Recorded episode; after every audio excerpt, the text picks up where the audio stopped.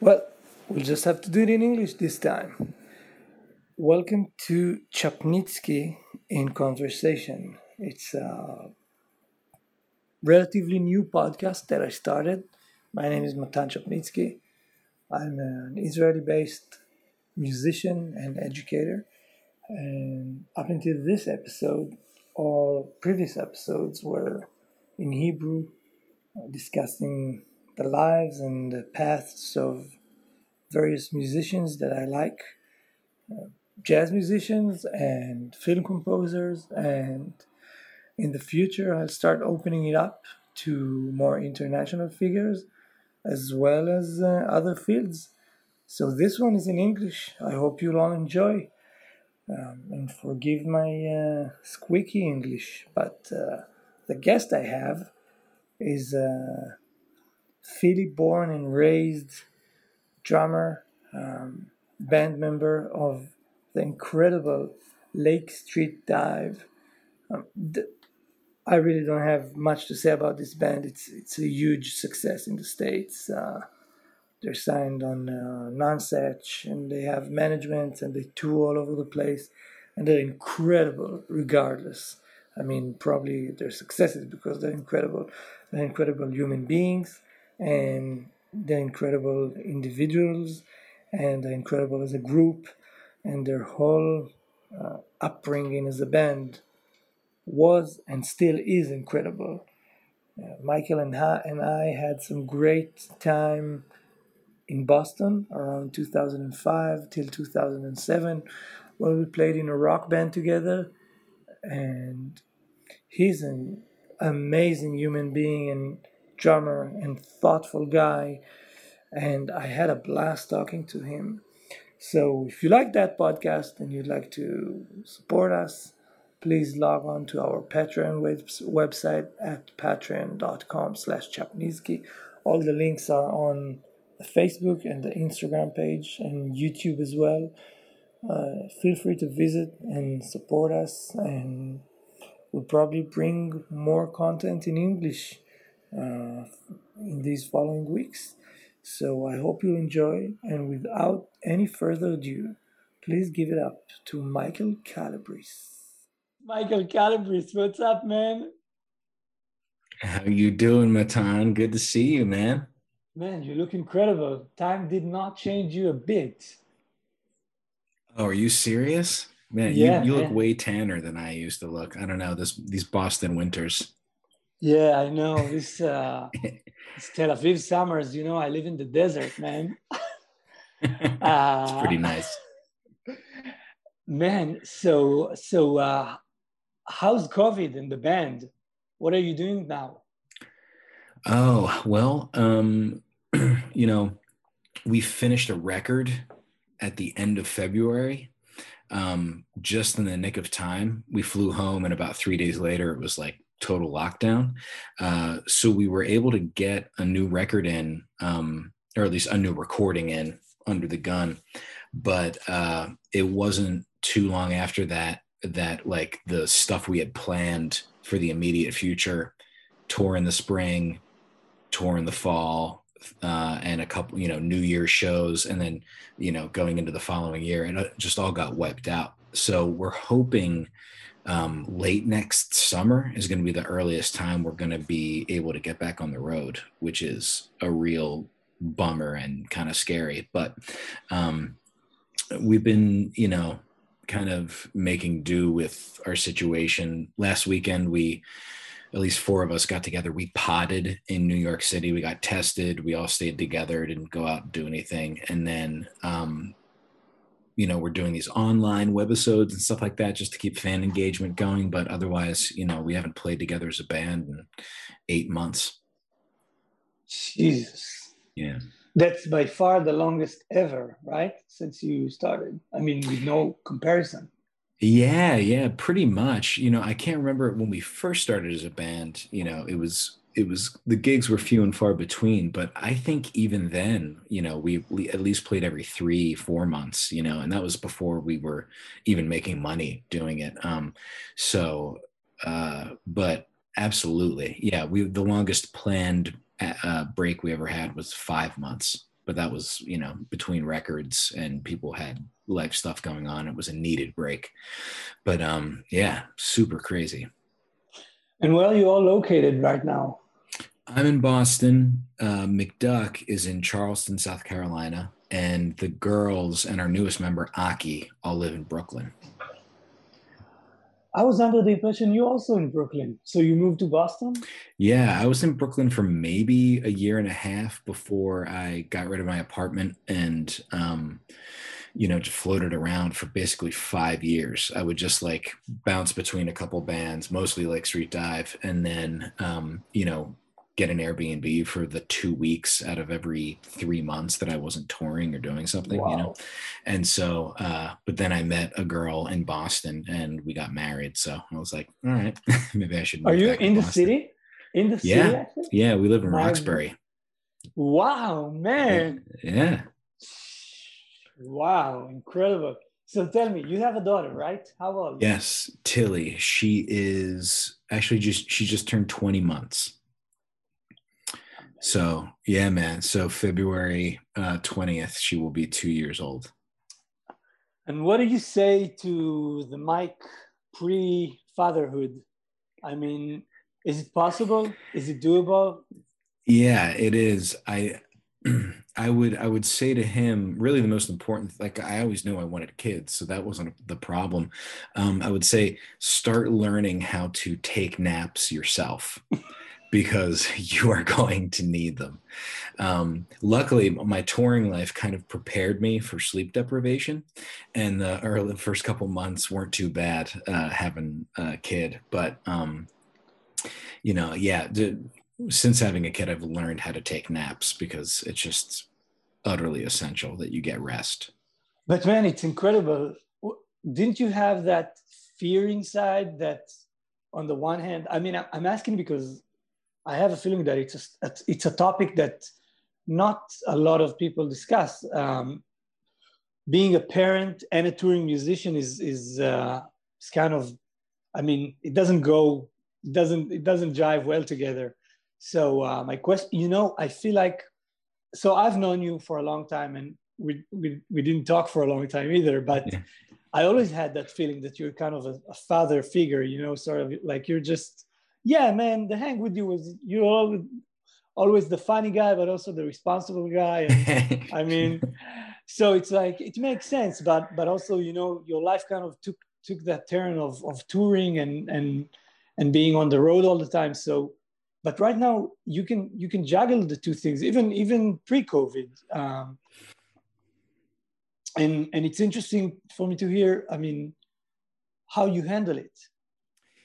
Yeah, um, you know, it's personally, um, at least what has worked the best um, is like, I know that at least when I'm out on the road, that's work time and I'm engrossed and I'm, you know, uh, making money and I'm, you know, being the, the supporter of the family while I'm out doing that. So at least there's like this aspect that's, um, justifying the absence. Um, but other than that, uh, you know, my wife and I met while I was a touring musician. So, you know, funny enough, these eight months that I've been home are the longest amount of time that we've ever spent together continually. So um, she was really used to me, um, you know, leaving and coming back, and our relationship was fine based on that. So part of it also is just having a partner that understands it and you can help each other out with it, because it sucks for both of us at different times in different ways, but we help each other, you know, uh, through all of that together. Um, but it is, it is a real balance. And as, especially as she gets older, and we have another one on the way, even I know you, have, what, you're, gonna, you're about to have four. Yeah, possibly. Oh man, hopefully it's not twins. Yeah, but you know, uh, it's it's. I think it's, I think it'll be harder and harder to be on the road, but you have to balance that with money and just also it's lifestyle. It's you know, it's what you do for a living. It's your vocation. So, um, yeah, it's just it's a lot of you know, um, you know, looking at pictures on my phone, uh, and uh, you know, lots of FaceTime. Thank God for FaceTime, and you know, just thank making God. It work that way. Yeah, man, thank God for technology on that regard, huh?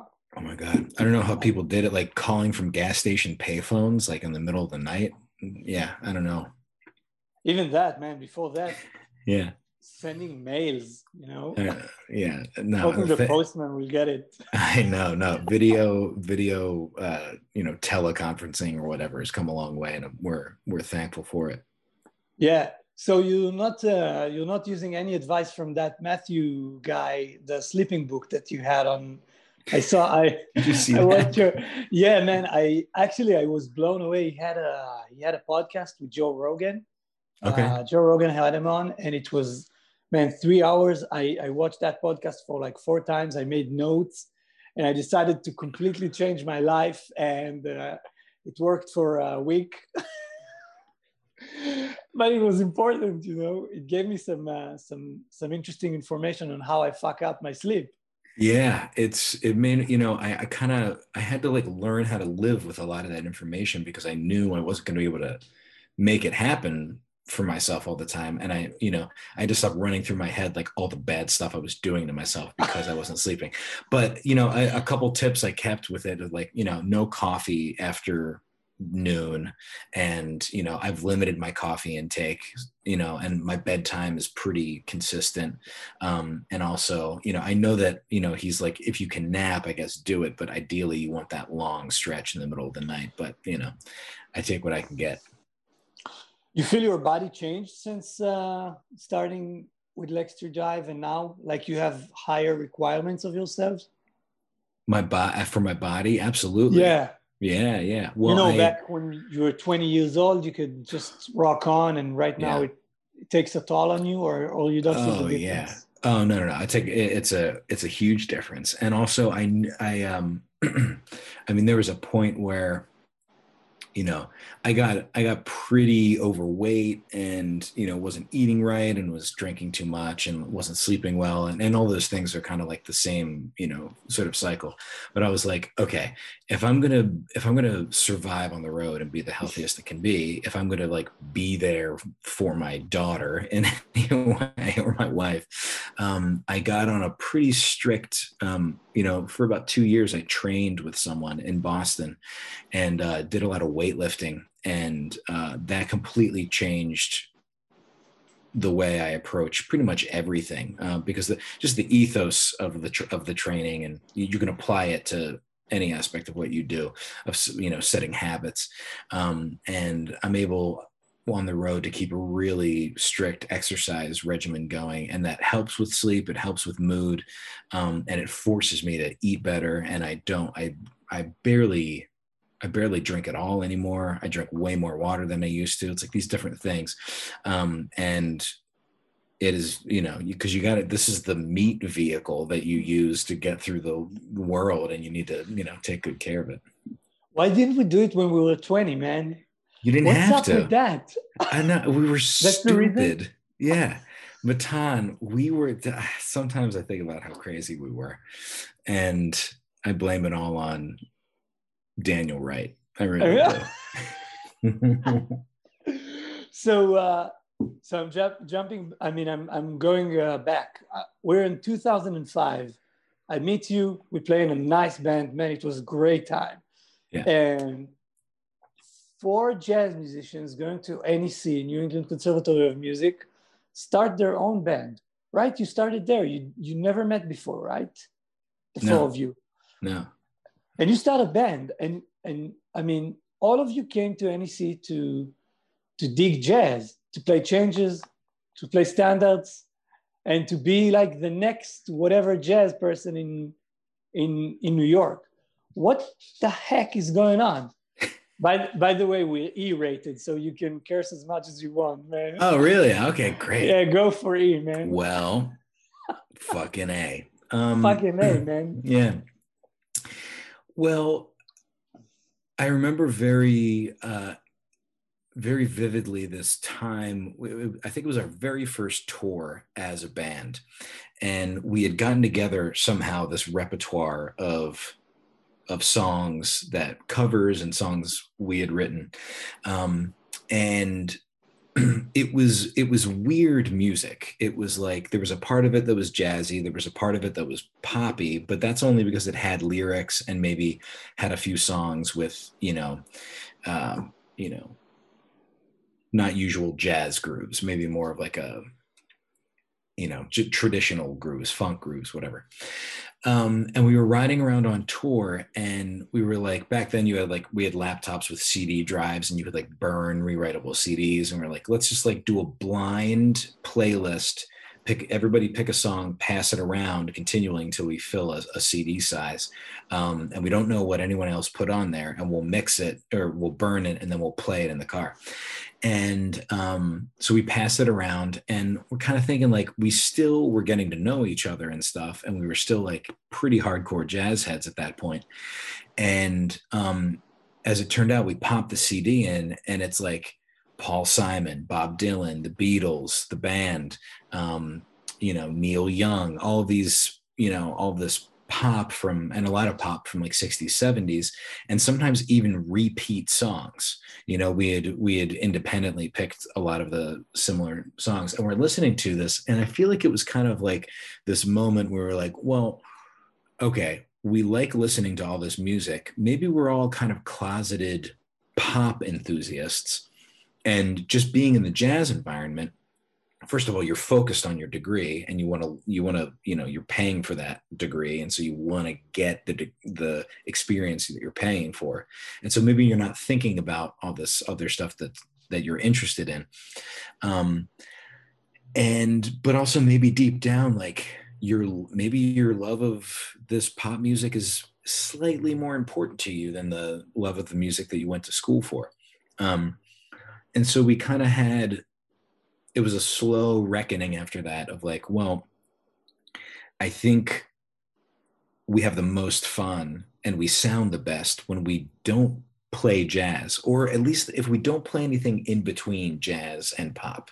You know, it's like, let's pick a lane and just go for it. And it kind of seemed that we had a singer, you know, McDuck was the original writer for of songs for the band. And it's like, well, we're not, we're not going to like rewrite standards in a new way. So let's just write pop tunes, and let's make them three to four minutes long. And let's like make a bar full of people scream and shout. And that was kind of the goal. That was like the vision, I guess. And so we, you know, it was kind of like, yeah, I mean, I always had more confidence in my, in my understanding of pop music of the sixties and seventies than I did of jazz anyway. So like, it was very natural, especially for me, to like slip into that sort of genre. And so that's so, what we did. So why going to N E C, man? Why picking a jazz major? Seriously? No, it's a, it's a good question. Uh, because in, in terms of an ed, uh, education, specifically higher education, you know, I mean, jazz band for me started in middle school. And then I did it through high school. And what's the next logical step? Doing it in college, especially since there were there wasn't a Beatles ensemble in right. middle school and high school. And which, by the way, know, changes these years, and I'm so happy about it. I mean, yeah. I mean, contemporary music, pop, rock takes a stage now everywhere, and that's incredible. It's so awkward that, that for decades, like it was only classical music and jazz in, in schools in Israel as well. Uh, it's it's weird, man. It's weird. It's like disconnecting from from the people in a way. You know, if you're if you like if you like Paul Simon, why not play his music? Why do you have to Why do you have to play Charlie Parker? Not that there's anything wrong with Parker, but it's like he's also great. Right. Well, it, it, it, it, I know exactly. I mean, it, it's kind of it's funny. It's like, well, first of all, the, the idea of learning jazz in an institution of higher learning is kind of uh, the, it, it's self-defeating in certain in a certain sense anyway, because original jazz was technically a folk music, and you didn't learn it in a school. You learned it in clubs and in bands that you were in and in the community that you grew up in, you know? Um, and But what's so amazing about jazz is that as it evolved, it became, um, I guess you would say, highbrow enough or um, kind of analytical enough where you could you know, create methodical ways of teaching it, um, and and all the complications of it. You know, it it is as complicated as any classical music, at least to me. And so, um, you know, I think it, it's almost like if somebody were learning uh, creative writing, you know, and they went to school to learn how to write, you know, and part of that is learning all the great writers. And like, a lot of people are going to read Homer's Odyssey, you know, and it's like, nobody really writes stories like that or writes in that sort of style anymore, but it's good to know it, you know, yeah. And it's good to have, you know, especially as a band, it's, it's real easy for us if we're in the studio and we're like, okay, the second scale degree of the third chord in the fourth bar of the bridge, is that, is that major or minor or whatever, you know, like we, we have a, we have a vocabulary and we have a fast acting brain when it comes to discussing music in an analytical sense. And that can be really helpful and really important. Um, but the funny thing is, the way we got good at it as being, at being a band wasn't in classrooms or even forced ensembles. I say forced, but like, you know, uh, required ensembles. That was fun and you learned a lot, but it wasn't until we got out on the road, booked our own gigs, made mistakes on stage, learned what made people dance, you know, play. It's, it's a playing sort of practice. And that's something that you get some of in school for sure. But in terms of like, you know, getting the people up and dancing and, and bringing people together in a community, which is what music was originally conceived for, um, that sort of stuff is learned in the doing and not necessarily in the, in the learning. The learning is important, but in terms of application, you know, you're not going to really know how to do that until you play those gigs and in front of people where you're getting that feedback. Yeah. Um, and that's where you, you know, learn a lot of the, a lot of the important stuff. So you find yourself with three other guys you like, sort of the same, not the same music, but around the same area. Um, and you start assembling some songs, some tunes, and you go out, play some pubs.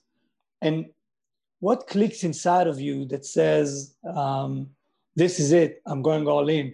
And the the, quest, the reason why I'm asking this is, um, man, I fucked up with the time now. I, if, if I would make it on time, I would... Uh, I would tell you, I, I would say, share so many memories I have with you, but um, yeah, yeah, no, it's fine. It's we we can go for another half hour. No, no, no, it's all good. good. The the the thing is that um,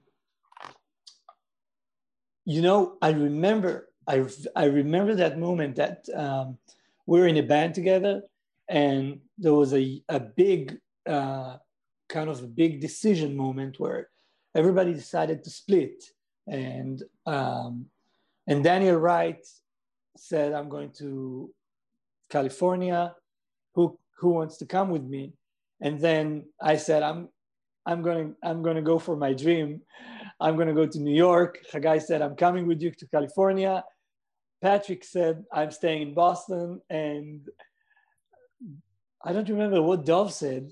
Dove said whatever. No, Dove said New York. Dove, Dove didn't say much. Dove- yeah. And and you said, guys, I'm I'm going with Lake Street Dive. Now, you know, I've been thinking about that for years because what happened then, and we, we were in touch at, at these times, is that each and every one of you, um, you kind of left your apartment, you stayed at friend's place, you toured, you had, I mean, you literally jumped heads in, I mean, I wouldn't even say freezing cold water. I would say head in, you know, head in the fan with, you know, with the sharp edges, bla- sharp edge blades, you know, you yeah. just, you just went for it. And what made you feel like this is it? I mean, looking back. um, I think that's a good question. Um, you know, I don't, I don't exactly know what made me, you know, where the feeling came from, but I, I, re- I remember a, a specific night, in fact, and we were headed towards a, to a gig, and we had been playing for a couple of years at that point, and uh, it was McDuck who was, you know, he was living with his girlfriend, and she was going to um, school for opera, and they were leaving Boston, and he was going to go with her. And we were like, what's going to happen with us? You know, it was a, kind of a similar situation to what, I mean, what any band does that formed in college and afterwards, a relationship. It's like, who wants to go where? What do you want to do? And I remember, um, you know, Uh, McDuck was like, I, you know, guys, I don't know if I can do this because, you know, I'm moving out of town and like, we're not really making money. And like, I might need to help, you know, pay rent while Monica's in, you know, school and blah, blah, blah, and all this stuff. And we had a big discussion. It was kind of a heart to heart, you know?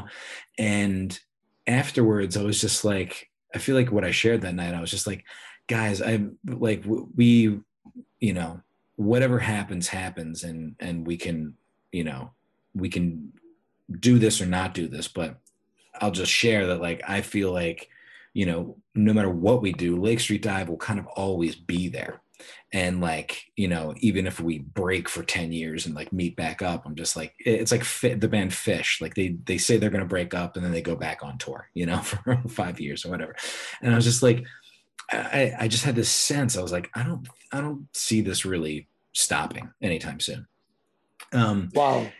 And I don't know why I had that feeling, but I think it basically had something to do with the fact that like we were all driving somewhere and like, we, I mean, we were having fun at gigs and getting a good response, but also the fact that we were able to talk with one another and express ourselves and share. And there was a trust with one another. Like, you know, I, I can tell you this, you can tell me that, we can, we can get serious, we can get real, and we can respect each other.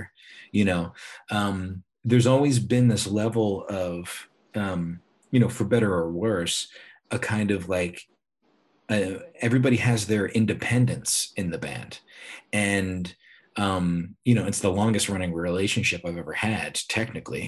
And, you know, I, now that I'm married, I kind of like, I see how that kind of applies to any partnership. It's kind of like, you know, really any partnership that allows you to work together while you can also be who you are is kind of the way it works, you know, because if you have to change who you are to be with someone, or someone's asking you to change to, to, in order to make it work, that's not really going to happen, you know? So a couple things were in place. And I think one was, there was a lot of honesty, there was a lot of trust, there was a lot of um, freedom for each of us as individuals. And also there was no leader, which, you know, sometimes there needs to be a leader and sometimes there just is. And a lot of those bands work just fine, you know? And, but there's, I mean, we were all writing music for the band. Um, we were all making decisions as a group all the time, you know? And I think part of it, or I think a big part of it was just that. It was like, nothing would work unless we all worked together. And um, each one of us worked really hard at making the band work, you know? And so, uh, I mean, there were no weak links really. And we all saw the fruits of our individual labors play out in the greater labor of the band. And I think to this day, that's probably, you know, that's probably the, the, the one thing I can see. I, I clearly saw that. I, I wasn't able to, to explain that at the time, but looking back, I probably felt that intuitively. I was like, I can be who I am with this band. Um, everyone else can be who they are. I know they have my back. I have theirs. And we're all doing this together. And if we don't all do this together, then that's fine too. But until we, until one of us stops contributing as much as we already are, this band's just going to keep going because, you know, each of us is going to keep going. And so I think that it just, it was almost like, it, it wasn't a lot of thought, you know, it was just kind of, it was there. And I, uh, to this day, I'm, you know, grateful and, and kind of perplexed as to how we chanced upon that sort of arrangement. Wow, man, these are incredibly wise words. No, seriously. We, we've lived a long life together. Man, that's incredible. I would like to do, uh, can you please elaborate on the independent thing, that mm. you're each independent? And then I'd like to ask you about, um, about, your, I mean, your existence as a sort of a collective, which is also interesting because there's a singer, but he's not the boss. There are two singers, but they're not the boss. Now there are sort of three singers, right? No, two singers, sorry. And uh, and and you're still a collective. And but but talk to me about the independent, being each one independent. Yeah, well, um, kind of it, an example of the way that manifests in a in a musical sense is like somebody will bring a song to the band, and um, and this is has been since the early days up until now, uh, and has been like, here's here's the song, and say, you know, McDuck typically is just like, it kind of has this sort of feel and maybe approach it this way. And here's the line that, that you play during the chorus. But other than that, who knows? Right. And so we'll all, we'll all go for it, and we'll all do our own thing, and it'll come together or it won't, you know? And sometimes I think, hmm, there are a bunch of songs we never played, never got together, that I'm like, I wonder if we really worked on that song and found our individual, you know, parts and told each other what what should happen, if we could have wound up playing that song. And then I realized, you know what, maybe that's beside the point, because unless we were able to play how we wanted to play, um, you know, it's not worth doing the song, maybe, mm. you know? And so it's like, if the song is extracting something out of each of us, that we, our roles are clear and we don't have to force our ideas onto one another, and it kind of happens naturally, then those are the songs we play. And coincidentally, I feel like those are the songs that work, not coincidentally, those are the songs that work the best and people enjoy the most. Um, but different levels of that, there's, um, you know, when Bridget brings a song to the band, usually there's a lot of different parts that like you have to learn in order for the song to work. And um, when it comes for me, if I'm singing a background vocal part, I'm not, I don't really have attachment to the way I sing. Um, but if Bridget's like, here's the beat, you know, here's the beat I came up with, let's, let's start here. And I start playing the beat. And if I'm like, you know what, this is a cool beat and I'm into it, I'll continue to play it. But if I don't, um, she doesn't say anything, you know? And it's kind of like, okay, I dig that beat and I, I see how it works, but this is kind of how I would play it. And it'll either work with the thing that I bring to it or the way I change it, or she'll go, oh, wait, that's way better. Or maybe the song won't get played for that reason, you know? Um, I don't really think that's happened yet, but it's always been the case that even if de- somebody brings a lot of detail to the song they want to produce or arrange, um, we're each free to like do our own thing. We're also free to be like, what should I do here?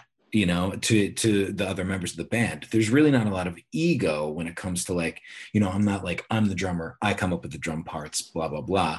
You know, I've been, I've, I've, I've, I've only realized fully recently, like I've always been kind of a song drummer, or at least I like, I gravitate towards the song drummers, the Ringo Starrs, or like uh, the, any drummer that ever played with a singer-songwriter who really was behind a vocalist and in a, in a pocket and like, uh, you know, emphasizing the tune. That was like the zone I wanted to be in. I never wanted to, you know, well, sometimes I thought I had to be like a flashy person or a flashy player, but um, I really like to be in service, you know? So um, if, unless I'm playing something that's in service, I don't know what to do with myself, you know? And sometimes I'll have to ask, and other member members will have to ask too, you know, uh, ask about, you know, Bridget asks me for bass line advice sometimes. McDuck asks Rachel, does that guitar line work for this, to the thing you're singing, whatever, you know? So there's this, there's a give and take. And so um, it's like, we're all able to be independent. We can do what we want to do, but there's also, you know, so that means that there's no forcing of ideas on one another. Otherwise, it's, there's no point. Um, on the flip side of that, you can, you know that you'll be, uh, you'll be respected for what you do, but you can also be listened to if you don't know what to do, you know? So there is, there's like this, there's this um, you know, a respect of individuality, but also, you know, individual kind of vulnerability. We're able to be vulnerable with one another and be like, you know, I honestly have no idea what to do during the song or whatever. And that's kind of a, that's a musical way to talk about the individualism. In terms of the way the band works or the dynamics, you know, there's just, you know, sometimes it's mind-numbingly tedious, but there's lots of meetings and discussions and decisions made collectively, and everybody has their own opinion and everybody can get heard.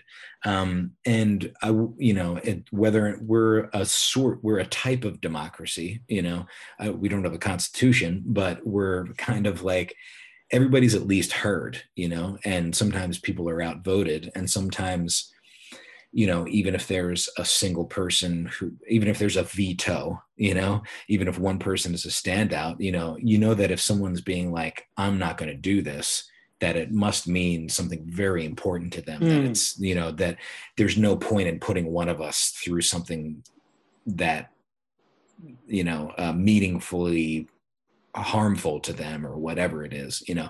So the, the, there again, there's kind of like an individual respect, but also a stepping back and being like, you know, a voicing of needs, but also a vulnerability. And, you know, we kind of respect each other that way. But that's the toughest part. The musical part is, it's an easier place to to navigate. The other stuff, the business decisions, that's that's where the that's where bands break up. I feel like it's I feel like it you see you see you know, like in Let It Be with the Beatles, you see them arguing about a guitar part and what should be played, but they're not actually arguing about the guitar part. They're arguing because somebody's making more money than the other one, or they're arguing because somebody else has, you know, said something mean about their wife or whatever it is, you know? So I, I don't, I, I think that's where the, that's where the, that's where bands break up, is the, the business decisions. Oh man, hell yeah. Yeah. So do you have a, do you have kind of a rule book? Uh, You know, like uh, an unwritten constitution. So, so you right now you're five, right? You added mm-hmm. Achille. Mm-hmm. Yeah, he's man. He's an incredible singer. Wow, what a beautiful addition. Yeah, yeah, yeah. So, so um, let's say there's a talk show offer. Come play at a talk show. Um, it's in L A. Two days from now. You guys have commitments, you go, you sit, and you need to make a decision. So is the decision going to be all five of you either yay or nay, or is it going to be a majority, or is it going to be, you said something about a veto. So how how's that decision yeah. going to be? How is it going to take place? How is it going to happen? Uh, I mean, well, yeah, we're all, we're going to get on a call and flesh out the details from, you know, probably it's our manager giving us the the details, and then we, you know, we talk it out, and usually it starts with like, yeah, I'm, I'm you know, like, how down are you to do the gig? And you're like, I'm free and I'm excited to do it, and everybody sh- basically shares like, you know, um their level of freedom, or, you know, their possible level of sacrifice. And sometimes it's been like, it's been like, you know, we've had discussions like, hey, we should do this. It's a good offer and blah, blah, blah. We're going to be there anyway. And someone's like, guys, I realize that, but like, you know, there's a, there, it's my anniversary. And like, um, I feel like offers might come up like this in the future. And, you know, it's because I'm away so much, it's hard for me to, you know, connect, you know, with my family as much as I'd like to. And so can we skip this one? And maybe the next one will be, I'll, you know, I'll like, yeah, there's a, sometimes there's, there's, there's bartering or, or, you know, negotiating like that, but sometimes that's what it is. You know, it's like, yeah. um, we know that if someone is like, I can't do this, then it must mean that they really can't do it. And so that, that comes from a place of trust. So if it's a veto, if it's that, it's usually like, you know, even if it sucks, if you're like, wow, I was really excited and, and there was money behind it, you got to be like, you know what, it, I'm going to need that veto some someday down the line, you know, or I, I might, or whatever it is. It's just like this stuff, you know, the trusting that it works out, it comes out in the wash, you know, um, that's big, you know, and that's hard to do. And it, it's taken a while to get there, you know, and I'm, you know, But the thing is, it's like, if you make too many decisions where, especially if it's based on money, if it's like, oh, we lost so much money by saying no to all those decisions. But imagine if the person didn't voice their concern and you made all that money, but you're so stressed out because you're not home enough. And so then you, then you're like, you know what? I need three months off because I'm so stressed out and I need more yeah. time at home. And then what's the money that you lost during that three months where otherwise you would have had the mental and emotional energy to do the, you know, so it it's a balancing act. And so you just have to trust each other. Um, and, you know, that's, that's where, you know, but it, you know, sometimes people it's like, I, you know, I really don't want to do this, you know, but the feeling is like, it's, um, you know, I, I, uh, it's not like I have anything else going on. And like, you know, I don't feel like it's important, but it's important to four other people, or they're at least into it. Like, I'm not going to be the wet blanket, you know? Yeah. So there, there's that too, that you, you know, people are, um, that you're making concessions for others and others are making them for you. So that way, when your time comes, you don't feel as weird about saying no, you know? Man, it takes such maturity and such so much trust and and uh, even I would say it's it's it's like it's a true family. It's a true family. yeah, uh, yeah. I mean, you and, need to. Yeah. I mean, it, it, yeah, and that's that's what it is. It's it's more of a family thing because, yeah, and it I, I you know, I'll also you know a disclaimer. Um, it's not perfect. And there are still things that oh, don't work very well, you course. know, and just like with any family, you know, I mean, there's always going to be a level of dysfunction, you know, um, but that, that said, it's like, we at least have, if we are to mature beyond this point and, you know, take care of some of the even still kind of unspoken or unsettled, you know, complications that we have that are under the surface, we at least have a good place to start, you know, um, fifteen years together, there's there's some loyalty there, you know, so that's good.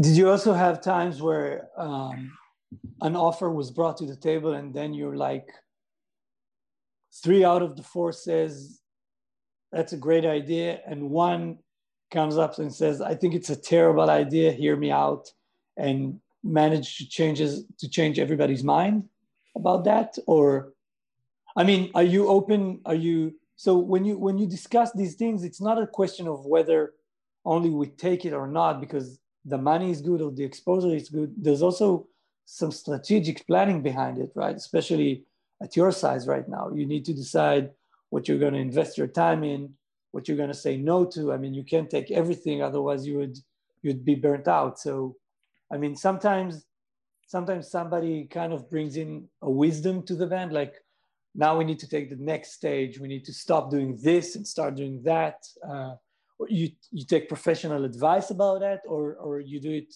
just the five of you. Or it's interesting. To yeah, hear. yeah. Well, you know that that's that's what's good about having we have a manager, um, but that the manager, our manager, is also like a managing team. You know, it's like the you know she's our greater vision strategy, working with the booking agent, working with, you know, routing, working with uh, offers that come in and weighing what's good. And, um, and then she has our day-to-day, like helping with socials, and then the person on the road who's helping with merchandise and blah, blah, blah. So there's like a, there's a team working there. And sometimes we're like, we can voice our opinions about something and we're just like, is there something we should know about this gig? Because it's like, sure, we could do it. Maybe the money's good, but like, why are we doing this? And she can be like, here are the possible things you can get out of it. And here are the drawbacks. And we'll be like, huh, those drawbacks don't sound so bad. Let's do it. Or um, like, or we might be like, okay, this is our fifth offer for something that has a, something we've never done or normally wouldn't do and has enough drawbacks where it's like, we've already done a few of these this year, maybe not, let's not do this one, you know? And of course that's a great position to be in always, you know, that's a good thing to remember. If you, if you're able to say no to stuff, that is a good thing, you know? But, um, you know, it's good to have people that are working for you and helping you make those steps, that also have been in situations like that before, who, who are just like, I've done this with bands before. All my favorite managers say it, it got them these opportunities, and we'll go, you know what, that sounds, that sounds good. Even though we don't see ourselves in the situation. Um, it's good to have somebody be like, this is probably worth it, you know? And so it's funny to get to a point where you need a manager to handle stuff like that. You need to do a lot of work on your own, but the manager also helps your work. And then you get these newer and weirder and bigger offers or whatever. And so, you know, it's kind of like a, it's a push and pull with, with, you know, the people that you bring onto your team, you know, in terms of success and handling offers and stuff like that.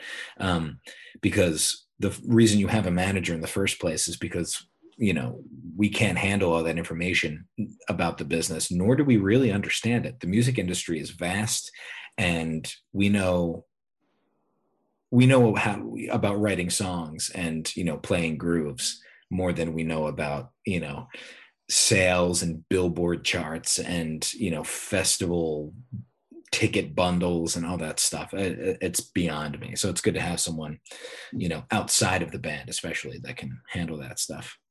And you mentioned before that, uh, so up until up until things got too big to handle for you, you were all doing everything together, writing, each of you writing songs. So what about what about the other sides of of, of running a band? I mean, did you have a forte for doing like booking, and Bridget had a forte for speaking to, you know, audience? I don't know. I mean, did you have, each one of you had a niche, or you all did everything? No, no, I mean, we we all helped with everything, but there were usually point people, you know, like I remember in the beginning, Bridget was was the one who was like, I guess it was her organizational brain, I guess. And like, she had the big email inbox, and she was writing letters and promoting the band and calling people. Um, then there were like, if we had a problem with a C D delivery and, you know, the company was late and they needed to reimburse us, McDuck would do those calls because, you know, he's kind of like this cold Scandinavian heart, you know, and I would, I, I was the one who was like, I have the car that we can tour in. I can pack the car well. I get the oil changes for the car. I know what that rattle, I know if that rattle is good or bad. We're fine or whatever. And like, let's keep on going down the road. Um, and Rachel was very good as, as the lead singer, but also, you know, face to face with people at the merch table and talking to people. And, and so being the, you know, the front woman of the band and stuff like that. So those are kind of like quick for you, and, and it was better than that, but like, yeah, have your roles. And I think that's an important thing too. It's like, you have your role in the band musically, you have your role in the band business wise, um, because if somebody's like, I'm good at playing trumpet, but really my, all my other skills are not applicable to the music business, that might be a, a tough position for you to be in, um, because, you know, yeah, the, the business side of things is just, it's how you keep playing and making money. So it's like, that's when that becomes important, you know, you need to have some skill in that regard. Otherwise. But I think, yeah. I also think it's not just, you need to have a skill. It's not like a natural skill. It's, you have a bunch of options, just pick one. I mean, if you're committed, yeah, and you want to do that other than waiting tables. So, uh, So pick a skill. If you're likable, yeah, go speak to the people. If you're, if you're aggressive, go run the contracts. If you're, I mean, just pick something, yeah, and do it. Uh, but but I also think, you know, you you mentioned before that bands break because of because of of the, those things, the, the business side and not the music side. And I think that more specifically, it's um, sometimes the there's a feeling of imbalance in a band that you're, let's say. Let's say you do the booking. So you do one hundred emails a week and you get five replies, and you do the following week a follow-up, and then another one hundred emails, and you call places after they don't respond via email. And you find yourself kind of in a in an endless loop. You do it all day long. You check your email. Now with smartphones, you get it, you get it, you know, you're at the grocery in store. Your ass. Yeah, yeah, yeah, you're no, the, yeah. sorry, irrelevant, and you're like, fuck. And then, so so it kind of, it's it's all over the place. Well, when you're Michael Calabrese, all you have to do is put shit in the car and drive. So if I need to right. do the emails, and Mike only has to pack the car once every other week, Mike is not doing shit. Right. And yeah. I'm and I'm doing all the work, man. Yeah. And sometimes I think, I think I know, and I feel it, that sometimes that, that can lead to major, uh, you know, I don't know, distrust, feeling like you're, you're worth, you, you know, you're being, you're worth less than others, you're, you're being abused. I don't know, these kind of feelings. And I wonder if there's anything that could kind of balance it out. I mean, you know, yeah. Um, I mean, that is, you know, I remember very specific periods of time in the band when um, I certainly felt that way, you know, even if I was the one just packing the car, whatever it is, you know, just being like, I don't, I don't know if I'm appreciated right now. I don't, you know, I'm feeling resentful. You know, I don't, I feel like, you know, this and that and the other thing. Um, and, you know, then, you know, sometimes maybe, maybe the feeling would pass, you know, I, I know in those moments, I mean, maybe if it was, if it was just like to know that, um, I wasn't going crazy, I would be like, I wonder, I wonder if anyone else is feeling this way. Because I actually remember this, I, I remember listening to an interview with Ringo, actually, and he said there, there was like right around the time they were recording the White Album, um, and he he like split. He was just like, I can't take the stress anymore. I'm not doing this. And everyone everyone was like, why, Ringo? Why? And he, you know, he went to George, and he was like, he was just like, yeah, I don't, I just don't feel like I'm being listened to in the band. And George was like, that's so weird. I feel the same way. And then, you know, Paul would be like, why are you going? And Ringo was like, I just don't feel like I'm being listened to in the band. And Paul was like, yeah, me too. You know? And so I, I remember listening, you know, hearing that, being like, you know, if you're not talking to one another, uh, if you're not communicating, then um, you are not hearing other people's sides of the story. You know, it's like you, there's a tendency, especially when you're busy, especially when you're really busy writing all those emails or doing those gigs, you're saying to yourself, um, here, here's what I'm doing. Here's what I'm all day long. You're, you're thinking to yourself, this is all the stuff I'm doing. And then you look around, and even it could be something as simple as somebody sitting on a couch eating a tortilla chip. And then you're like, what the fuck are they doing? They're not doing shit, you know? But in their head, maybe they're like, I'm so glad I have this tortilla chip. I'm exhausted. I'm working so hard at doing this other thing.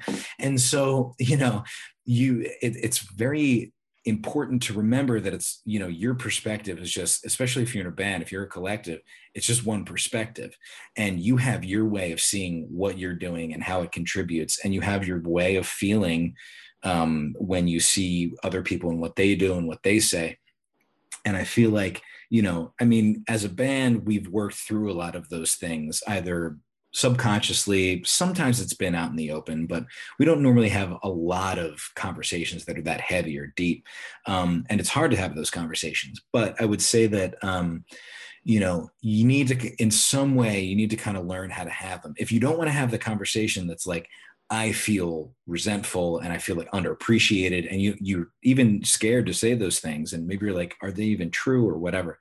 Um, you, you at least need to be like, you know what? I know I do all the emails, but like, maybe I, I need help. You need to admit that, like, you need to admit to yourself that you're like stressing yourself out. And if you can put that out into the band and at least, at least ask for help. And there's people being like, oh yeah, sure. I've, or maybe the, yeah. somebody admits, they're like, you know what? I really feel like I haven't been doing much. And, you know, maybe that person who you think is lazy or maybe, and isn't doing much, is actually thinking to themselves, you know what? I feel like I'm not needed. And sometimes people need to, when people have more responsibility, when people are asked to work harder, they jump at the chance, you know? Yeah. So I feel like um, it's normal to feel resentful. It's normal to feel those imbalances. Um, but with those imbalances, you got to make sure, you know, is everybody feeling the same way? Is everybody, you know, can everybody see how much work I'm doing?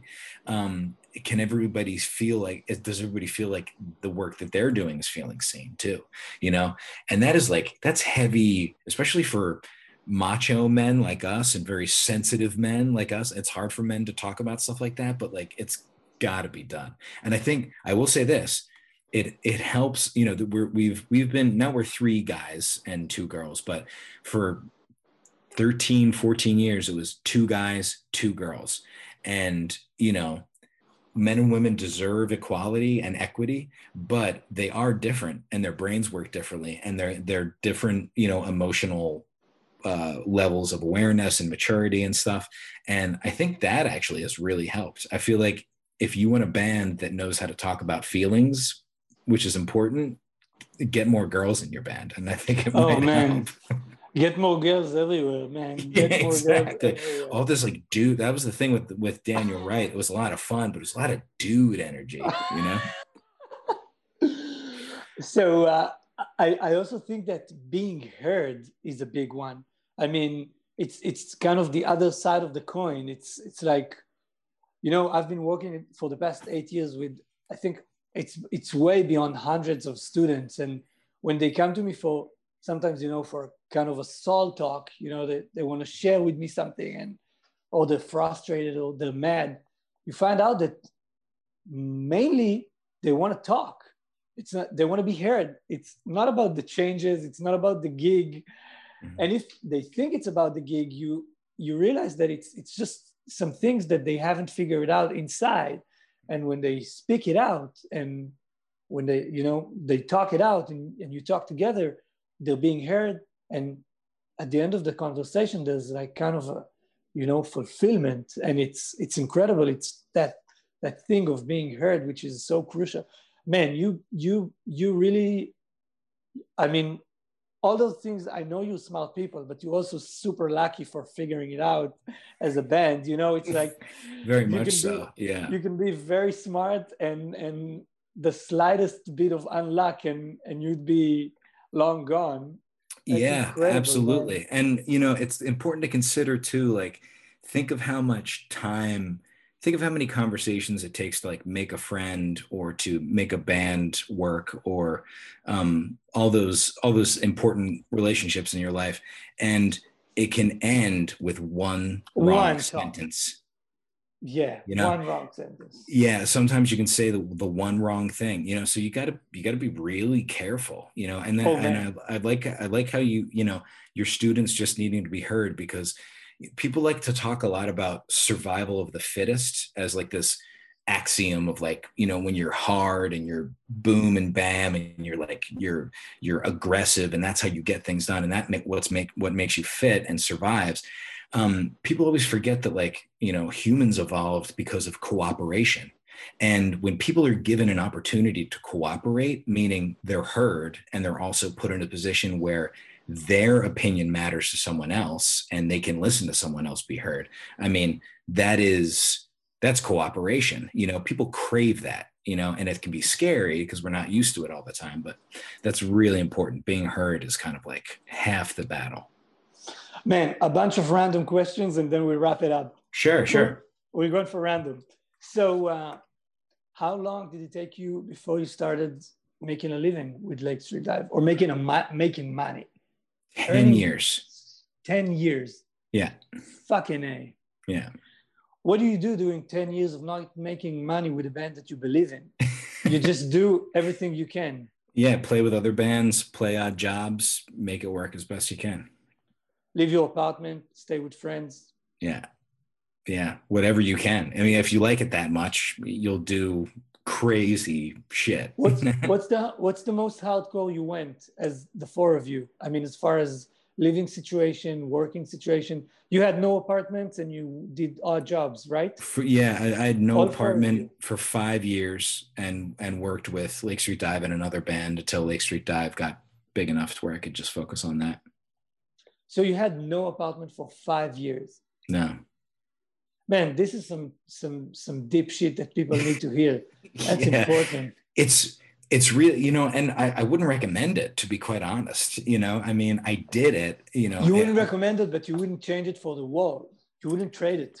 yeah, I mean, I like my life now. I would have changed the things that, that got me there. So, you know, I will say I, I did it, and I trust that I did it for a reason. And I think that reason worked out. Um, but sometimes it doesn't. And, um, I, you know, you learn a lot about yourself, and it's good to live simply, I think, is important, but, um, just know that if you're going to do it, it's going to suck too, you know, man. So a philosophical question. Yeah. So do you think, Do you think there's, there was any possibility of this thing not working out? Yeah. I mean, there's still that possibility. Wait, but but you all paid, you all paid, you gave up your life for it. You said, this is it, guys. And you all, you all gave the, the ultimate sacrifice. You know, I'll do everything I can. I'll be wherever I needed. I'll mm-hmm. do, I'll, I'll give my one hundred percent. And it was honest. It wasn't fake. Uh, When I look at people do those things, it's like, it's inevitable. I mean, it's, I find it hard to believe that there's any other outcome possible. I mean, you might have well, you know, broke up if, if things wouldn't work, but then it means that you didn't put one hundred percent. But if you put one hundred percent and things keep working and you keep putting one hundred percent, I mean, so it took you ten years, but, but it ended up happening. I wonder, do you see around you, I mean, because you obviously you took that path and you succeeded, but do you see, you think that, other, you think, you think that it's only, I mean, do you think that it's just kind of luck and hard work, or, or, or it's, it's just, it's a thing that just happens. You put in the time, you put in the off effort, and, and you do it. Yeah. I mean, I, I really, it's, you know, after all this time, it's like, I feel like philosophers for millennia have been trying to figure that out. What's destiny? What's fate? What's, you know, free will? What's this? What's that? Um, and I really don't know. I just, it had, I mean, you look back and you say, there was no way that was going to happen without all that hard work. And that's very true. And I look back and say, there's no way that would have happened if any one of us were a little too different in one way, you know? But when you break it down, I mean, it's like, would it have still have happened if I had eaten a Snickers bar at five o'clock on a Wednesday in the summer of two thousand seven? It's like, I don't know. You can break it down, you know, it's like you can break it down to these atomic level, and it's, it's very, it's very weird, you know? The, the other thing about it is it was the time, it was the era too, because at the time, a lot of people were doing this like soul revival in, in the greater music world. And that kind of became popular, and we weren't doing that, but we were in that kind of sound realm, and we were doing that independently of the, the retro throwback thing. So it was, it was the timing, I think maybe five years earlier, and in people wouldn't have been able to hear it as well as mm. they did at that time. So I don't know, I, you know, um, and, but what I will say is that it, music aside, it really is about the personalities, because if anything has any lasting power, the thing that gives you the sticking power is the dynamic of the personalities in the band. And I think, I think a psycho, and I'll, and I'll kind of, I, to put a pin on that, I'll be like, I think the, the, the determining factor, as opposed to how hardworking we were, um, what era it was, what style of music we played, how good the music was, it was more about personality. It was more about interpersonal dynamics. I think at the, you know, if that was the, if that takes, if there's a whole pie of, you know, contributions to it being successful, it really is about interpersonal dynamics and how well you can work with someone and still be their friend, and the, you know, that kind of level of, you know, because that, if, I don't care how good someone is at their instrument, if you can't get on a bus with them and smell their farts for eight hours a day for a month and still love them, then you can't do it. You know, that's the, no that's it. Two more and yeah. you're done, man. So uh, yeah. I, I visited your website, and I saw that you're big on on uh, on reducing carbon footprint. So yeah. knowing you, I have a feeling you had something to do with it. Yeah, it was all Please. me, baby. Well, not Talk talk to me about it. What's what's the thing behind it? What is it? What what do you do? What do you aim at? Yeah, well, the whole idea is that until there is a way for music to be played um, by touring bands at festivals, all the traveling we do, the flights, the buses, the hotel rooms, the festival grounds where there's all this trash, you know, it's, it's a big, all the electricity you need for the lights and the sound system, you know, it's a lot of consumption, you know, and that that's, that's the way the world works in a sense. And you can write it off, or you could say, you know what, we bring a lot of people together and people listen to what we have to say and they care about live music and they care about um, community, and we can't, we, we need to, we need to mitigate what, what the hell we do to this planet by the, what keeps us in business. You know, we, we do a lot of taking, and it's, it's very important to give back. And so what we do is through this company called cool effect dot org, we buy carbon offsets. And the idea is that the amount of carbon you put up into the atmosphere, um, you buy maybe a tract of forest and protect it, and that tract of forest will absorb the amount of carbon dioxide that mm. the air. Now, it is it isn't a, a sustainable system in and of itself. It's a mitigation factor, because what you put up into the air stays there for like twenty years. So what you do now will affect the next couple decades, but it is holistically this idea that's like, um, you, you know, everything has a price, and a lot of the, you know, the price isn't always money. And so if you can, if you can put a price on the in very environment in which you give the music to the people, you need to protect that environment. And so that, that was the kind of feeling we had behind doing that. And that's incredible. That's so great. The yeah. power that we have, I mean, the power that you have as a, as a, yeah, man, that's beautiful. Wow. Thanks for that. And last thing, um, so there's a young dude listening to this, watching this. He has a band. He wants to make it. He loves mm-hmm. you. What do you tell that guy? Quit? Go to business? What do you tell him? Uh, no. Um, you know, it's a good question. And I, I um, to boil it down um, is tough, but you know, just, you know, I mean, do what you want, you know, I mean, if you can't, you know, if, if follow, I definitely think it's important to follow um, what you like, you know, um, if you can. And that also needs the balance with, you know, what you're good at, because I don't know, always play the music I like the most or the music I, you know, uh, really feel like playing, but sometimes doing what I'm able to do well gets me to opportunities when I, where I can really do what I want, you know? And I think, you know, that's kind of the hierarchy. There's doing something that you can do, Um, or there's doing something that anyone can do. And then there's doing something that you can do and, but that you don't like. And then there's something that you can do and you're like, I, I like that, I'm good at it. And then there's something that you really want to do. And I think you got to stay as high on that hierarchy as possible. Start with the top and just try to keep from going as far down on that hierarchy as possible. But um, you really just, it's, a, it's, at the end of the day, I feel like um, the point is like, you don't do it alone. So uh, you got to take care of yourself, but you also have to find other people who w- help you take care of yourself and who can help you do it, you know, uh, because it's a, it's nothing is done by yourself. You really need to rely on everyone else. And so just, fi- just find the people that, that, you know, want to help out too. I think that's really the crux of it. Man, I was blown away. Not surprised at all. You're an inspiration, man. I missed you. Yeah, Matan, I miss you too, man. We should do this again sometime.